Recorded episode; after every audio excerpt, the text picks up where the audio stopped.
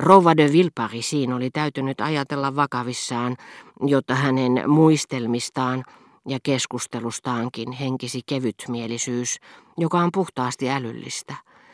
Ja jotta sään luussa ruumiillistuisi niin paljon aateluutta, sen oli täytynyt kokonaan hävitä hänen ajatuksistaan, jotka tavoittelivat korkeampia päämääriä, ja sulautua hänen kehoonsa, kiteytyä siihen tiedottomin, jalosyntyisin piirtein.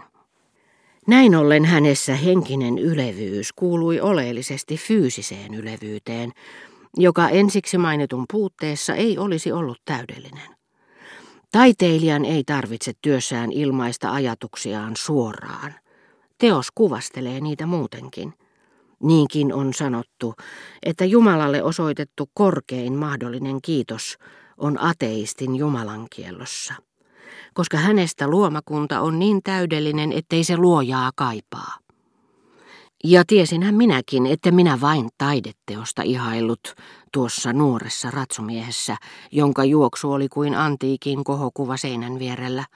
Nuori ruhtinas, Catherine de Foix, Navarran kuningattaren ja Charles seitsemännen pojanpoika, jonka seurasta hän juuri oli minun hyväkseni luopunut, syntyperään ja omaisuuteen perustuva asema, jonka hän tavallaan asetti nautittavakseni, ylenkatseelliset ja notkeat esiisät, jotka jatkuvasti elivät itsevarmuudessa, ketteryydessä ja myös kohteliaisuudessa, millä hän juuri viluisen oli kietonut laamanvillaisen takin ympärilleni.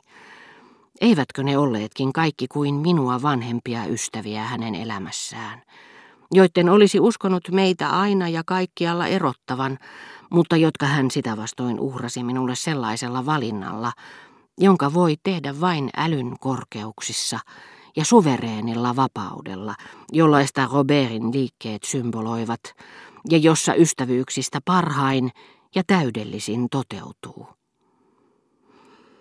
Mikä jonkun Germantin tuttavallisuudessa olisi saattanut vaikuttaa rahvaanomaiselta ja koppavalta, hienotunteisuuden sijasta, joka sitä Robertissa leimasi, koska hänessä tiedostamattomaksi suloksi muuttunut perintöylpeys vain verhosi todellista moraalista nöyryyttä vaatteen tavoin.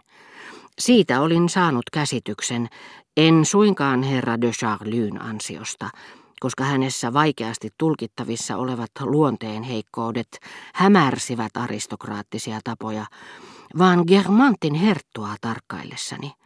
Mutta hänessäkin, huolimatta banaalista yleisvaikutelmasta, joka kerran heidän tavatessaan Rova de Villeparisin luona niin suuresti oli kiusannut isoäitiäni, saattoi keksiä merkkejä vanhasta perinteisestä suuruudesta.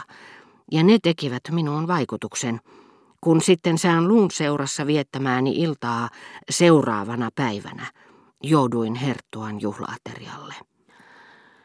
Näitä erikoispiirteitä en ollut hänessä enkä herttuattaressakaan havainnut silloin, kun olin tavannut heidät tätinsä luona, niin kuin en myöskään ollut ensimmäisellä kerralla huomannut, mikä oikeastaan erotti Labermaan näyttelijätovereistaan. Vaikka hänessä erikoispiirteet olivatkin paljon huomiota herättävämpiä kuin seurapiireissä liikkuvissa, koska sellaiset korostuvat sitä mukaan, kun tarkkailukohteet tulevat todellisemmiksi, älyllä tajuttavammiksi. Mutta niin huomaamattomia kuin sosiaaliset vivahteet ovatkin, ja siinä määrin, että kun todellinen tapojen maalari, kuten Saint-Beuve, yrittää tuoda esiin vivahteet, jotka erottavat toisistaan Madame de Geoffrenin, Madame de Recamien ja Madame de Boignen salongit, ne vaikuttavat niin samankaltaisilta, että pääasiallisin totuus, joka tekijän tietämättä näkyy hänen tutkimuksistaan, on salonkielämän tyhjänpäiväisyys.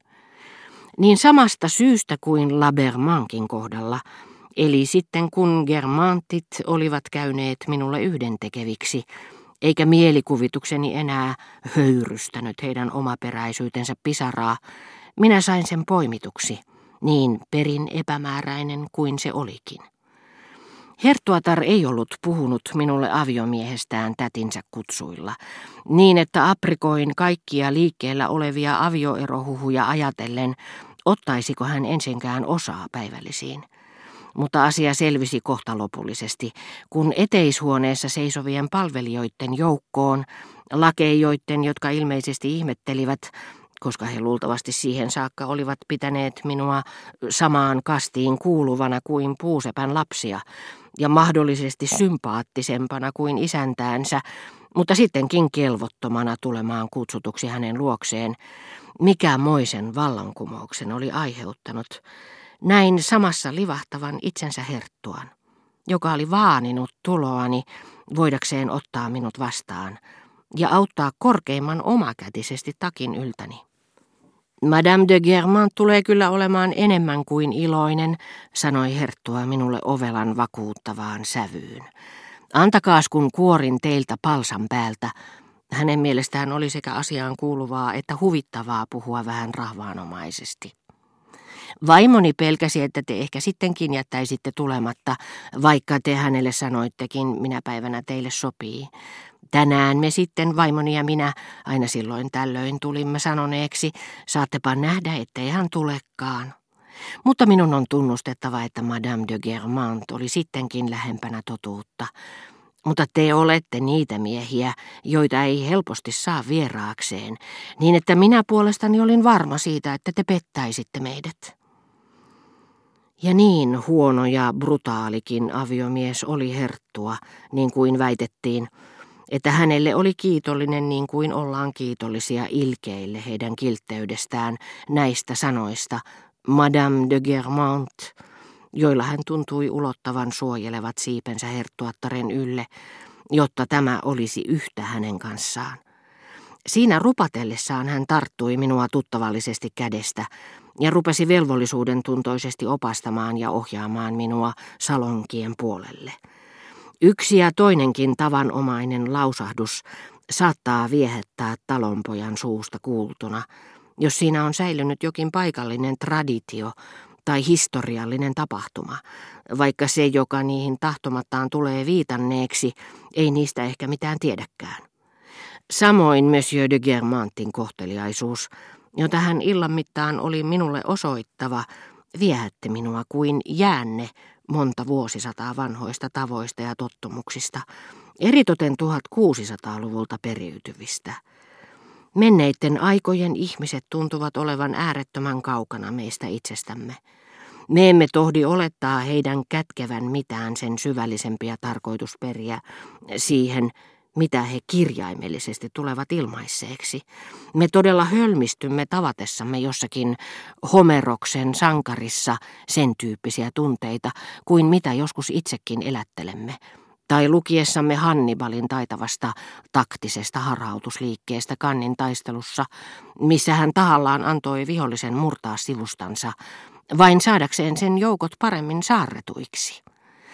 Pikemminkin tuntuu siltä kuin eeppinen runoilija ja kuuluisa kenraali olisivat meidän ajatusmaailmastamme yhtä kaukana kuin jokin eläintarhassa näkemämme eksoottinen eläin.